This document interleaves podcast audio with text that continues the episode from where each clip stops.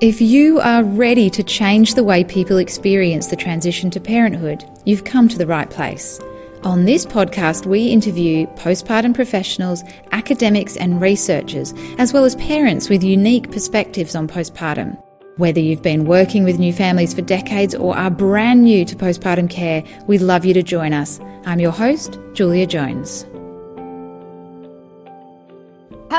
And welcome to Newborn Mothers Podcast. Today we've got a very special guest who I've been wanting to have on the podcast for ages. Samantha and I have known each other in the online world for many years now. Um, and we both met online because we both have online businesses and because we're both really, really passionate about uh, women's voices, women's stories, um, and changing the way that, that women really move through their lives and experience the world. So, Sam, do you want to introduce yourself?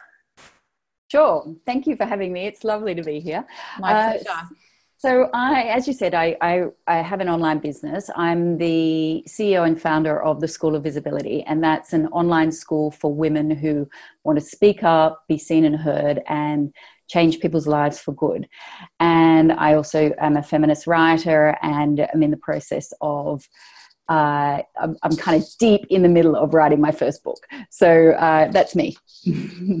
yeah, awesome. And I don't know if you want to tell us a little bit about how you got into this work. I'm kind of curious. Yeah, that's interesting. I I got into this work by bringing together two parts of my um, background. I had spent a decade working with Aboriginal communities in New South Wales and then across Australia, and was very much in the social justice space and loved that. Loved it, loved it to bits. And at the end of that time, I got quite sick with chronic fatigue, and I was sick for four years. And during that period of time, I didn't do a lot of things. I'd kind of lay around a lot in my bed looking at white walls. I couldn't take any I couldn't take any kind of um, stimulation at all, not noise, not light, nothing. And for me, that radically shifted my the way that I operated in the world. And at the end of the four years, I I came to this point where I realized I cannot I just can't hold down a regular job anymore. I don't have the capacity to do it. I was thinking about going on to um, benefits for, for people with disabilities. And then all of a sudden I had this light bulb moment where I thought I could probably work online. I could work for an hour and then sleep for an hour and then work for an hour and sleep for an hour. And that's what I did initially. That's how I worked. But within six months of doing that, after four years of really um, really struggling with how was I going to live and and continue with my life and have a career and make money and so forth. Within six months of going online, I was completely better. I have not. That was in 2009. I've not had any chronic fatigue since. So I've been healed for 10 years. And moving into the online space, then for the initially, I really taught women about what I had learned through my healing journey I had done so many alternative therapies because Western medicine had nothing for me, uh, and so I'd done so many alternative therapies. I had I had learned so much about what I call the way of the feminine, about surrender and using my intuition and listening to my body and working with emotions. And so I started teaching women about that, and then in 2016 i was at a conference in america and the, the conference leader said now you're just going to close your eyes and you're just going to all think about what's your big purpose? What are you really here for? And I had already done sort of lots of life purpose stuff and whatever. This wasn't new to me. But in that moment, I closed my eyes and I just heard, make the invisible visible. And I burst into tears because I felt the weight and the, you know, I just felt the enormity of what I had just heard. And and it was like from that moment on, it was like everything was made clear to me. I was like, oh, all of these things that I've been doing around, I had been doing around social justice and helping and supporting and advocating for Aboriginal people, and then um, and then learning how to live and and work differently. All came together and i knew that i was i was going to spend the rest of my life talking to people about speaking up what's invisible what can't we see about social conditioning what do we all need to speak up about and how do we create positive change in the world in that way Mm, wow, I had no idea that story was coming. That is amazing. really amazing. Um, yeah, and you know, like it's interesting you work with Indigenous people uh, as well as with women because I keep thinking it's all that's wrong with the world is that we've colonized everything. We've colonized the country, we've colonized women's bodies. You know, it's everything's been industrialized and globalized. It's all turned into this big, you know, machine and I really think that bringing back the feminine and you know like bringing back indigenous cultures is going to be the key to to our safe and happy future on this earth. I mean, we can't we actually can't go on like this. I completely agree, and I feel very um, blessed and privileged that I got the opportunity to really be taught by Aboriginal people for a decade about their ways of being in the world. I learned so much about um, survival and resilience and forgiveness and listening and invisibility and and what it is to find a way through all of that. And that's just a, a remarkable gift that I had in my life. And were you, so you said you were online in around 2009. Were you a mother then, or did that come later? No, I had my children. Um, so I'm 45 now. I had my children at 37 and and and 42, and so I have a seven year old and a two year old. And I sort of started the business a few years before that, maybe two years before I had my first child. Uh, so my first couple of years of being in business were just absolutely blissful because I had so much time. I had time, I had freedom, I had location independence. It was just incredible. Uh, and then I met my husband. I had, I just soon after starting my business, I was living in London. I, I was running the business there, and I and I came back to Sydney at the time to um, for a holiday. Met who the man who became my future husband, and um, and then eventually decided to move the business to to Australia, and then we started a family and so forth. Uh, so yeah, but but having children has absolutely transformed the way that I run the business, and and in a really good way because there was probably um, not much structure in the early days because there was really no need for structure in the early days. And that was and that was joyful in itself because i had never lived like that before so that was its own experience and then and then finding a way to to come into some level of structure and also flexibility and and really balancing everybody's needs was the next phase of that yeah, which is, you know, that's really interesting because I think that's ultimately what motherhood is all about, isn't it? Balancing everyone's needs, your own um, included. So, how did that change your kind of stories and the work that you were doing around visibility? Because uh, you know, becoming a mother is is really a time in a woman's life when she does become invisible. I had my own visibility journey in motherhood, which I think is really um, important in the sense that it's not unique. I think it's many women have this, and so for my first child, I I found that I had all the same things that other women have coming up. I didn't know what I was doing. I felt very fortunate in that I had done so much personal development work by then. I had lots of tools and I had a decent amount of confidence. And I've always been a relatively confident person. And yet, I, when I moved into interacting with the medical profession, I found that I was feeling very, very um, unable to speak up. I found that there was this presentation by the medical profession of we know what's best you just get on the train and follow the and don't you know don't argue with us basically and mm. and and i was working i was i was going through the midwifery program so it wasn't like i was even um i wasn't putting myself at the at the extreme of that which to me the extreme of that is when you you know you you um, have an obstetrician and and there is a very particular path you can go on with obstetricians, which I have seen almost every single friend of mine go on. Um. But I mm. decided, no, no, I want to give myself a different op- a different experience, and I want to give myself more of a chance to have a voice in this. And even then, I found that I felt very nervous about speaking up. I felt very insecure. I felt like, who am I? I don't I've never done this before. I don't really know what's going on. And so, and this all culminated really for me in the final month of my pregnancy with my daughter. I had high blood pressure and they were worried I was going to flip into preeclampsia. I um, was then being monitored three times a week. So I was going to the hospital three times a week and they were um, monitoring my blood pressure, checking that I hadn't gone into preeclampsia. I felt very much like I had no control over, I had no say and I had no control over the, the situation. And I didn't actually know what to do about that, how to approach that differently. And so this was a real learning for me about where your voice goes or how your voice becomes silenced in that process.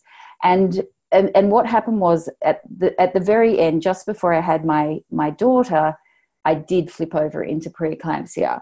But they had done a test and they didn't have the results and they were saying just come in you're going to be induced today. And i thought to myself and i was about to say okay then. And i thought what are you doing? You're trained as a lawyer. You used to be a lawyer. You know how to advocate for yourself and yet here you are not speaking up. And so then i put on my lawyer hat and i said no i want to go home I want to go home and I want to make some choices for myself, what feels right for me. And I'm feeling like I don't have that. As it turned out, uh, the results came back later in the day, and the doctor said, the doctor intervened and said, You need to come in. And so I ended up having a birth that I wouldn't call ideal. I was induced. I did have a vaginal birth, but it was, um, I didn't enjoy the process of, of being induced and what that does to the body and in during the what i call the healing phase the next three days of my daughter's life i was in the hospital and i desperately wanted to be at home. And i was i just knew for myself many women feel very safe and happy and comfortable in a hospital. I feel very safe and happy and comfortable at home. And so i was desperate to get out of the out of the hospital. So i kept i started an advocacy agenda where i would talk to all the midwives and i would say I want to get out. I want to get out. I want to get out. And they'd say, You need to stay for another day. You need to stay for another day. In the end, I thought you either have to use your voice. Nobody is nobody is advocating for you. I didn't have a doula, which I, I now see would have been brilliant. Uh, I didn't have anybody advocating for me, and I thought you're going to have to do it for yourself. So I, I eventually decided. I woke up in the morning. I said, "This is the day I leave this hospital," and the, and I told the midwives, "Tell the doctor I'm leaving today." And so the doctor came in and she said, I can't let you leave. And I said, Well, this is not a jail. You can't actually keep me. And she said, Yes. And I said, I know what your problem is. You're worried about liability. I know. I'm a lawyer. I know what you're worried about. You're worried about me suing you because I go home and I have a stroke. She said, Yes, I am. And I said, Okay, well, let's just talk truthfully about what's the real thing here. I know that you are concerned about my blood pressure. So we came to a negotiation about me getting a blood pressure machine. I would come back if it got to a certain, you know, certain level, etc. And I release, I signed a release form. And I got home, and of course, the minute I got home, my blood pressure started to go down, and I and I was completely fine, and everything Which was we, fine. We hear about so much in birth. totally, yeah, yeah. And then and then, of course, what that did was for my next child, I was a different woman. I just was super confident because I had gone through that experience, because it was five years between my children, and I had, you know, done loads and loads of visibility work in that time of clearing out blocks and lots of other personal development stuff. And so when I went into my second child, my second child birth and uh, pregnancy and birth and and and so forth, I went in as a different woman. I went in as a woman who said, I need you, I need you, and I need you on my team. This is how we're going to do it. If problems arise, this is how we're going to manage them. Thank you for your support. Thank you for assisting me. And I turned the whole thing around from they're telling me how it's going to work to I'm in the center of this experience and I'm drawing to me the people that I need to support that experience. And that changed everything. It was the labor still was was different and it you know nothing ever labors are always very interesting, always have their own their own sort of journey. But the whole time I felt that I had placed myself and my decision making and and my intuitive guidance and and what I knew to be right for myself, my body, and my son in the heart of what else was going on, and I and I that was revolutionary in terms of the experience that I had. Mm. And why is it that, because I see this a lot, many women who are strong and confident, you know, they might have, you know, careers like that you would expect them to be, you know, activists or mavericks or rebellious, you know, they're not the kind of women who do what they're told. But suddenly when we become mothers, this happens to so many women, but we lose our voice. So how do they do that to us? What, what happens? Well, I think that it's so important to understand societal conditioning and the and the influence of societal conditioning on the way we live. Because even if you had a mother who, let's say, who was a role model in speaking up and being seen and heard and doing her own thing and, and a maverick, which is often not Rare. the case. yeah. but even if you had that, you had an entire society is giving you different messages, giving you alternate messages, probably giving you messages that your mum was wrong. And all of the messages are around this is acceptable for a woman and this is not acceptable for a woman. This is the way we expect you to behave. This is the way we don't expect you to behave. And the ways we're expected to behave are compliant, uh, accommodating, pleasant, nice, uh, keeping our voices like this. We're not expected to e- express any anger or rage. And, and this messaging goes through from birth to death. And so we have it as, as little girls where we, we were told there's, there have been definitely changes and we'll continue to see this evolve. But certainly when I was a young girl, it was all about being good girls. So it was like, be a good girl, be quiet, do as you're told, behave well. I got, I definitely got um, rewarded for doing the right thing. And I got rewarded for performing according to a set of rules. So it's school, which were basically about making you invisible. They were making you like be normal, fit in, don't make a fuss, don't stand out. Yeah. Exactly. Exactly. Don't be controversial on any level. Just just do what makes our lives easier. And so, what we find is that girls do very well at school because school is an, an, is an environment where that kind of behavior is rewarded.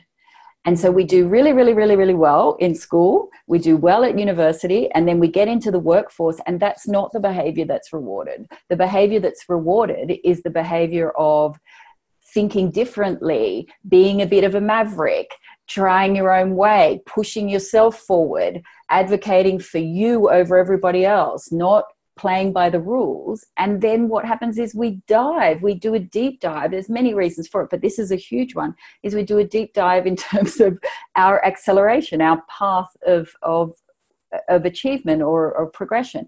And and what it happens in the mothering space is that we get into um, either being pregnant or, or it hits women at different points. And all of this conditioning of you you actually don't know what's right for you. We know what's right for you comes into play. All of this conditioning that we saw our mother do all of the housework. We saw our mother um, always take us to the doctors and always just do as the doctor told us. We come from a society where there are these authority figures. It's very new that we live as we do today, where all of that's been broken down. Our parents, and, and certainly the baby boomer generation, had certain authority figures, and one was the priest and or the religious figure, whoever that was. One was the doctor, and um, and then there were the businessmen. And those were the people who we went to and they told us how to live and we all just complied. And so there's this this echoes through the way that we parent. It echoes through the way that we birth. It echoes through the way that we we experience our pregnancy experience. And people can say well that didn't affect me but it's like we're swimming in infected waters and you can pretend all you like that you aren't infected by the by the waters but it's actually physically impossible for you not to have been impacted by them. Mm, in some way. And can you talk about that? Like we've talked about the big picture like what's happening on a social level but how do we actually experience that when we become mothers on an individual level? So so imagine a mother's group. So then and every woman in that group will have had that societal, big societal um, influence. And then, as a consequence of our family life and our own personalities, we'll approach that differently. But what invariably runs through it is there's a crisis of confidence, which can last a minute or it can last years, where a woman says, Do I actually know? Do I know what's right for me, for my body, for my child, or not? And many women will for a long time question that and doubt that. And so there's many books some some which are helpful some which are less helpful but but we're looking looking looking because we haven't grown up in an environment like indigenous cultures where people taught you you know what's best for you. You you understand how your body works. You have this innate wisdom within you. Let me teach you how to access that and then you will be set up for life with that. Because we haven't had that we get to this point where we're suddenly in this very new experience where we're plopped into it and um, normally everybody else is kind of busy doing their thing. They've all gone back to work or they're this or this and all of a sudden we have this moment where we're in the home. We've got this baby who won't stop crying and we have no idea what to do about it.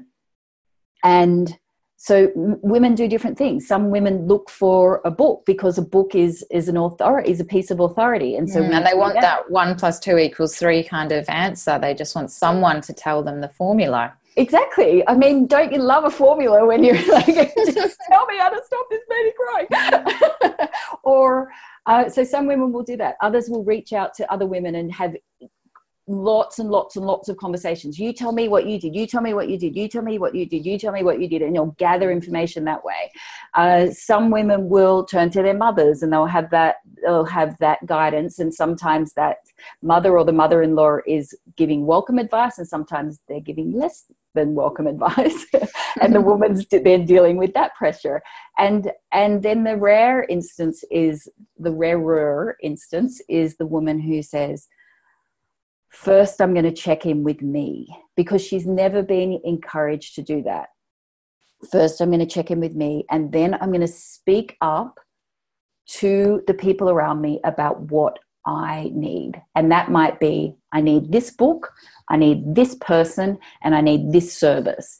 But instead, what's happening is I don't know, I don't know what I'm doing. I'm not exactly sure where to get all the information from. I don't know how to use my voice to ask for help because I've been told I shouldn't need help. I shouldn't have to ask for help. I should have all of this sorted myself. Uh, oh, and then by the way, I've got to do all the housework and I've got to, I'm supposed to, every time I go out in public, I'm supposed to not look like I've only had three hours sleep and I'm, I'm supposed to somehow put on some kind of facade around looking half decent because there's this whole other pressure around women always appearing pleasantly attired and and and as beautiful as they possibly can at any moment. So that's another thing that's influencing there loving this podcast check out our books at newbornmothers.com Nourishing Newborn Mothers is a recipe book to nourish your mind, body, and soul after childbirth. And my second book, Newborn Mothers, was a bestseller. I know, I can't believe it either. It's about baby brain, village building, and how to find happiness in 21st century parenting. You can get the first chapter free of both books at newbornmothers.com slash books. Yeah, I love that. I just, I love all of that. And I think it's really is such a big thing, isn't it? You know, we talk about um, in my course and my books, we talk about the information frenzy that women get, that mothers get stuck in. And the important thing is, I think women, like you said, they have to go on this journey. And it's really the difference is whether they stay in that for moments or years. And sometimes you see women who are old, you know, in their 80s, and they're still um, never got through that. You know, they still never had a guide or a role model or an example of how to do that. And, you know, the other thing that I've been thinking of as you've been talking is how traditional cultures do it differently. And many, many Indigenous cultures around the world, one of the really key themes um, well, there's a few, but a couple that are relevant are um, treating the mother like some kind of goddess or queen or bride, you know, in some way that she is like this, you know, incredibly powerful person. You know, in, in Morocco, they actually dress the women up as brides, you know, so it's very, um, it's very literal. Um, and then the other thing that they do a lot of is rites of passage, you know, so they do do ceremonies and rituals that really welcome a mother to step into her power. So, you know, you can imagine that women might go through that moment of doubt because it is a scary and huge thing to become a mother. And you do have to ask yourself, who even am I anymore? And am I enough? Can I even do this job that's so difficult? Um, you know, so it's natural, I guess, to have that fear, fear for a moment. But then, if you have a kind of culture that can get you through that quickly, it would be a very different experience than a culture that leaves you stuck there and worse pushes you down you know is constantly telling you you don't know what's right and i've got the right answers and you're just doing it all wrong you know? So yeah you can see how that would make such a big difference. And minimizing women's stories this is a huge part of it is this this tendency to not believe women when we speak. And we saw this through Me Too, where we saw that women, we saw before Me Too, women would speak up about sexual harassment or sexual assault. And and the common, the most common response was, I'm not sure I believe her. She's you know, and there would be all sorts of stories created around her motivation for speaking up and, and just speaking her truth. And it was always invariably came down to she's trying to destroy the man so that's the that's the common that was the common narrative.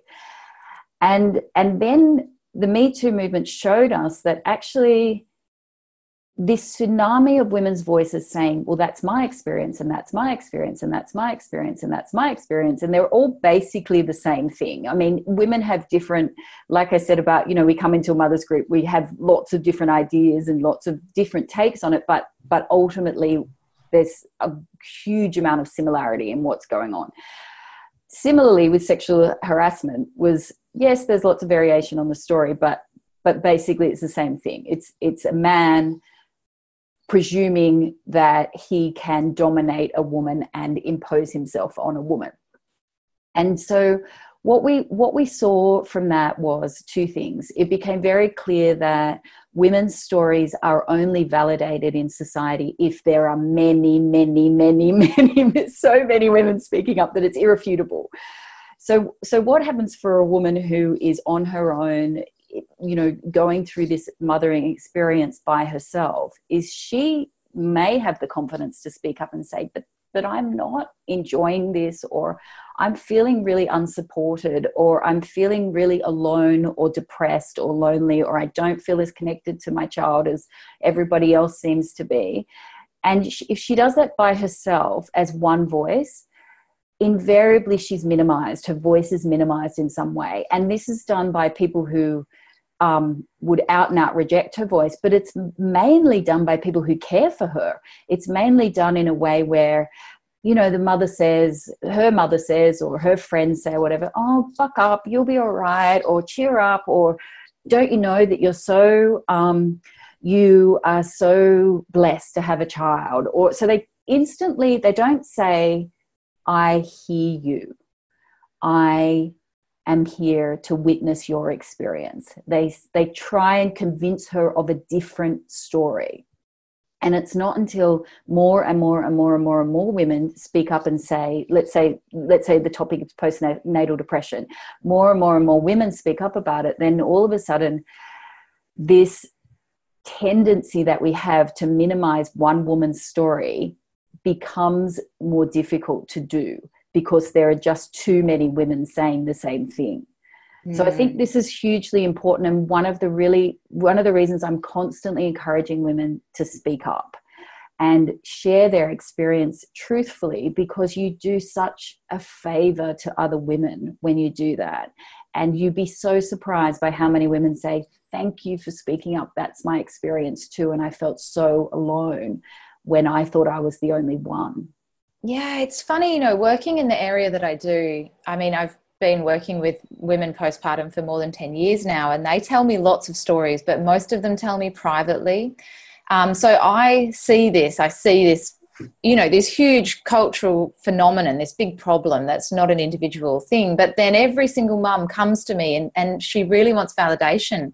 She says, Am I the only one? And, you know, you're saying that when women do share their stories, they get silenced and they even get silenced by other mothers. I think even other mothers have been so conditioned that they'll say, Oh, no you know she must be sick or there's something wrong with her or she's just not coping you know eh, rather than going oh okay that's an interesting story because i think they're often have spent so long crushing and down and pushing down their own story you know their own experience that they can't even listen to the other women's stories you know? So it has to get to this tipping point and you know, you, you mentioned the Me Too movement, and just for everyone listening at home, in Australia, we're starting to try and use a hashtag Mums Matter. So if anyone wants to share a story of motherhood that that does feel perhaps like um, is an important story to share, but is a difficult story to share. Um, we're hoping that over time we'll all use the hashtag Mums Matter and be able to see that it is a much greater, greater number of women who are having these experiences and, and it's not just you I love I love that hashtag. I'm totally going to use that from now on. I um, I had a post that I did a, a couple of years ago, um, which uh, was part of one of my programs. Uh, the post was called "I'm not depressed, I'm enraged." It was a post that I wrote. It was actually something that I wrote at like 2 a.m. in the morning. I had just breastfed my my son. Uh, he was asleep my husband was asleep. They were both asleep either side of me. And I just all of a sudden I was so tired and and I was watching everybody else sleep. I couldn't get back to sleep because my adrenals had jumped from being woken up so many times. And I just felt this pure rage come through me of why am I doing all of this by myself? And and and I have a very supportive husband. He's definitely we are a 50-50 gang in this house. And still I had so much rage come up. And so I just got on my phone because it was near me and I typed out this little um, extensive passages around what I was enraged about. And what I was enraged about was the lack of the community, lack of the tribe, lack of the the, the support that that women need to do the job of particularly in those you know the first 6 to 12 months of a child's life and and so I we used to share it just in a program, and then one of the women in the program said to me, "Will you, would you make this public?" Uh, because this reflects so many women's experience, and I think it'll be beneficial if you do.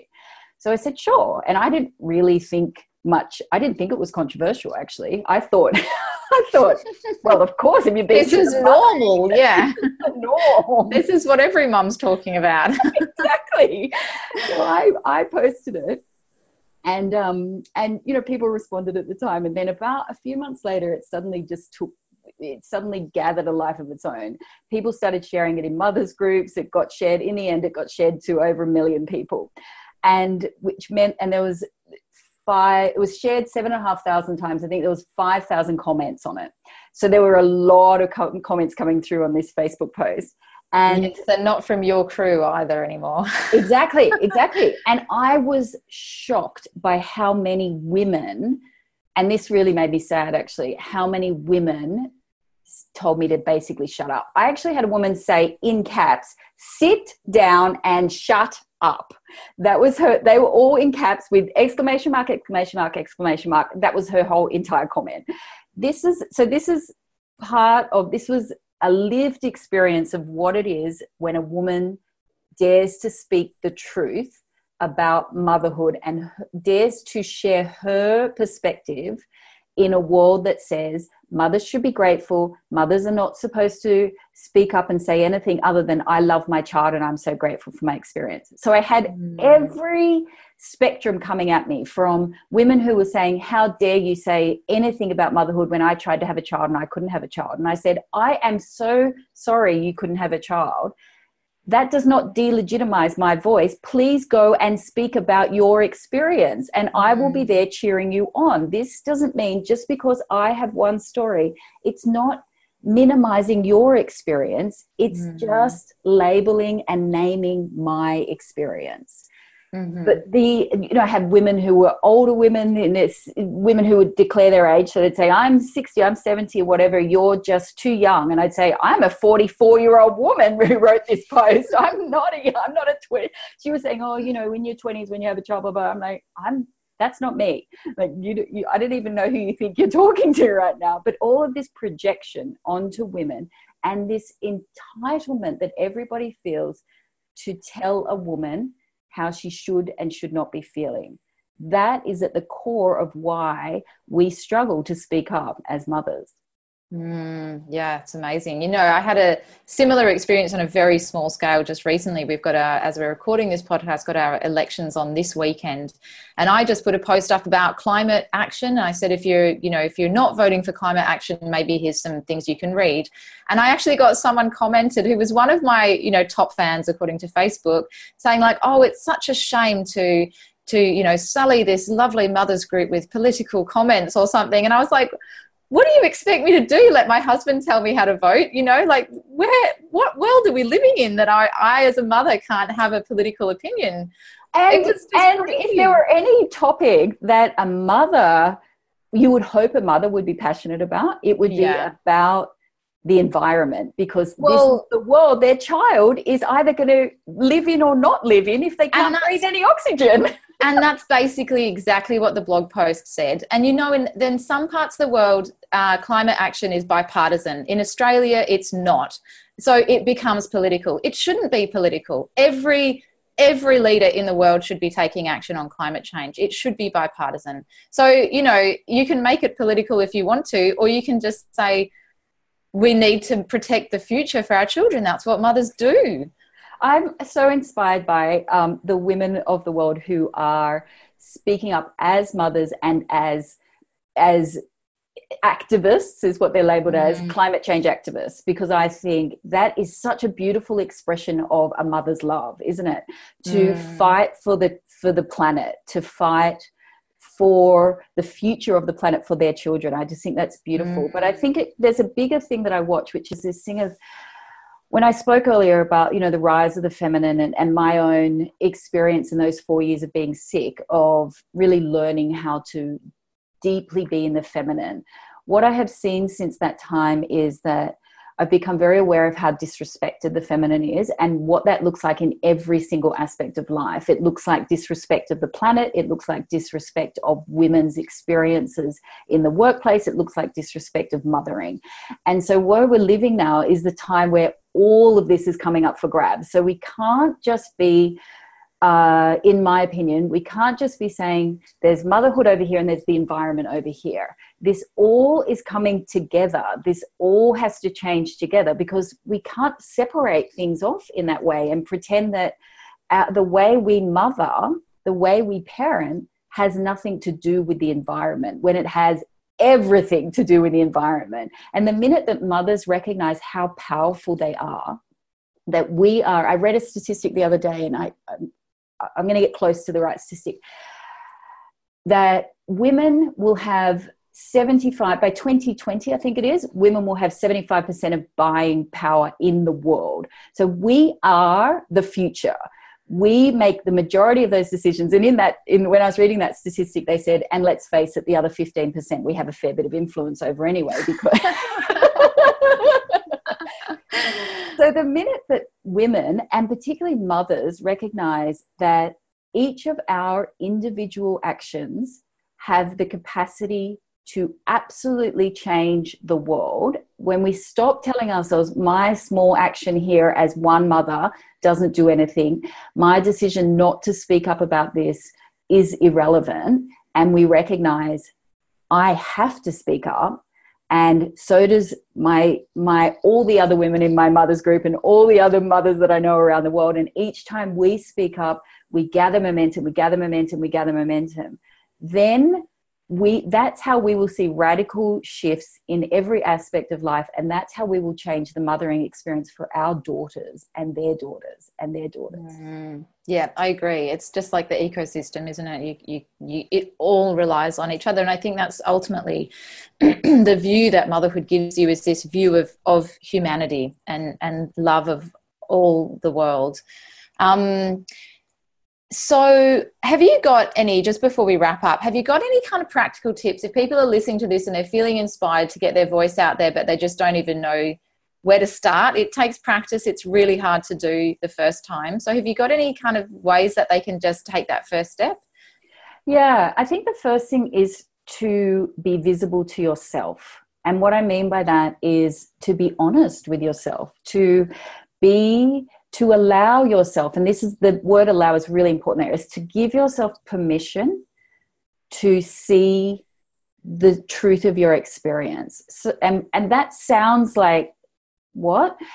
What, it, what I mean is that often what will happen is we'll be we'll be just going through our day and let's say that you're at home with a young child and there will be this wave of sadness or grief or uh, whatever it is or rage come through you and we'll, we will talk ourselves out of it. We will suppress it first of all. So so being visible to yourself is first of all being willing to stop in that moment and be truthful to yourself. That I'm rageful right now, or I'm frustrated right now, or I'm upset right now, or I'm really, really sad right now, or I feel alone right now.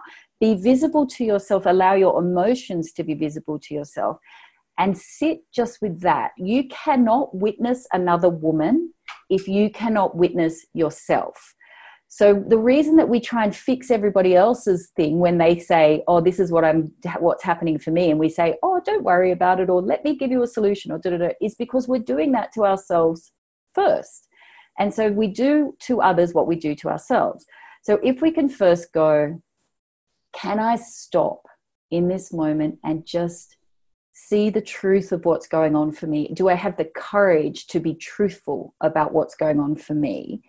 And maybe you do that by witnessing your emotions. Maybe what you do is you start a journal and you just start writing absolutely the raw, ugly, naked truth of what's going on for you. But once you start to see the stories, particularly all of the stories that you're telling yourself about um, about how you should be showing up as a mother. And this is a really great exercise to do. Just to, at the top of the page, right? A mother should, or a mother, um, mothers should behave like, or something along those lines, and just write down all your stories there. You will start to see, oh my God, how do I even get through the day when so many stories are limiting what I'm doing? So, so be visible to yourself, first of all, is the number one thing. And yeah. then the second thing I would suggest is then if you can with a friend anybody who you've got another mother that you know if you can start to just practice hearing them without fixing them without being helpful without having a solution. Just witness them and get into the habit of saying, I hear you, or I see you, or I'm here to witness this for you. End of story. No more words, no more just I hear you. Because the greatest, one of the greatest gifts you can give another human being is to witness them in their lived experience, whatever that is not to minimize it, not to change it. And once you get into the habit of seeing yourself and witnessing others, all of the other lessons will come through from there. But that's a practice. That's something that you have to be committed to doing mm. on a regular mm. basis in order to see the benefits of it. And even, excuse me, online, doing the same thing. So comments come through on posts and so forth. And when a woman just pours out her heart to another woman, to, to whomever, to Facebook or wherever, you just saying, I hear you, I see you.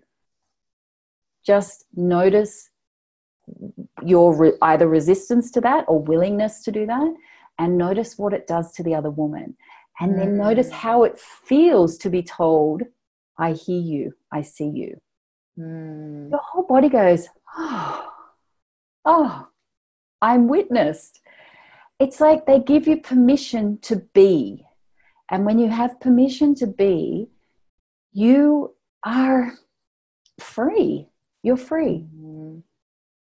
I love it. Oh, I love it. That's such great advice.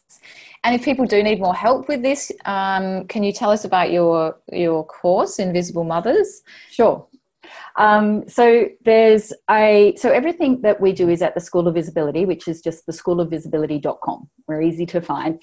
Uh, and the course that we have coming up in so if you're listening to this um, in in time in a timely fashion, uh, you'll find that. Uh, the course is in the second half of 2019 and it's called Invisible Mothers. And it really explores what is stopping us from speaking up. It looks at, it gives us some, gives you a sense of, oh, these are the things that are influencing my willingness to speak up or not speak up.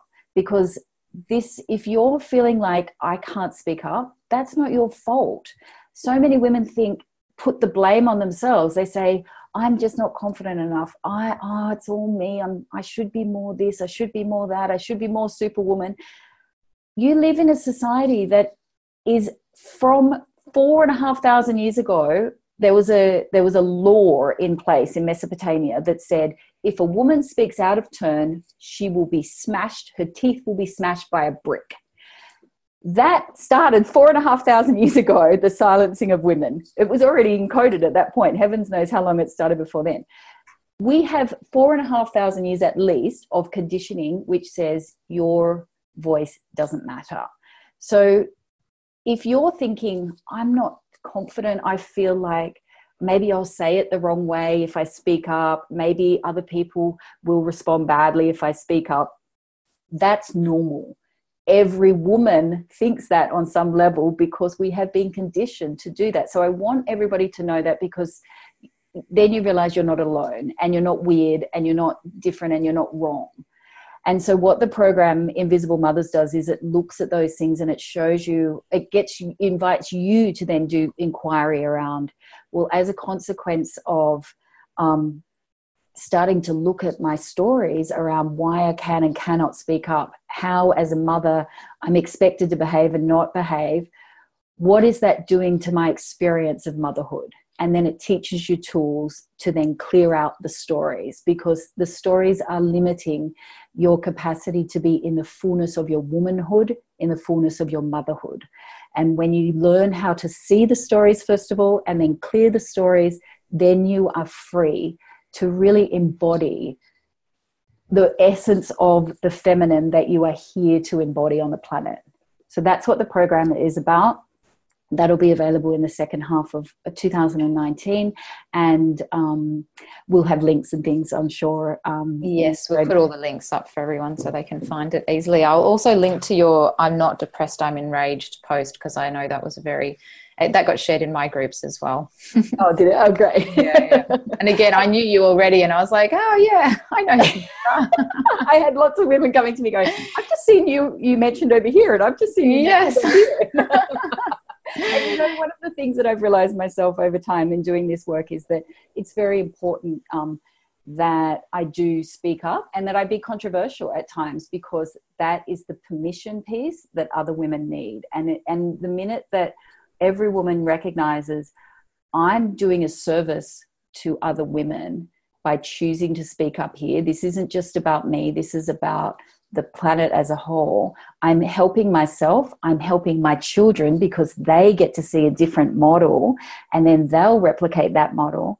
Then that's just a beautiful thing that you can do for the world. So, yeah, I love it but also you you know i also love what you've written already about it's actually not controversial and i think the example you give is nelson mandela was controversial you know and uh, it's like it just means that you know speaking your truth doesn't mean that actually that you're controversial it just means that perhaps you're in a culture that's uh, that's I don't know, maybe it's like it's the wrong way around, you know, it's the culture that's controversial, not you. So, exactly, yeah. exactly. Everything, when you live in a society that limits women, doesn't respect women appropriately, then everything that a woman has to say is deemed controversial. Mahatma Gandhi was considered controversial, mm. Martin Luther King was considered controversial, or, you know, these incredible human beings who were just speaking up about something that the dominant narrative was saying, do not speak about this. So the minute that you mm. realize, oh,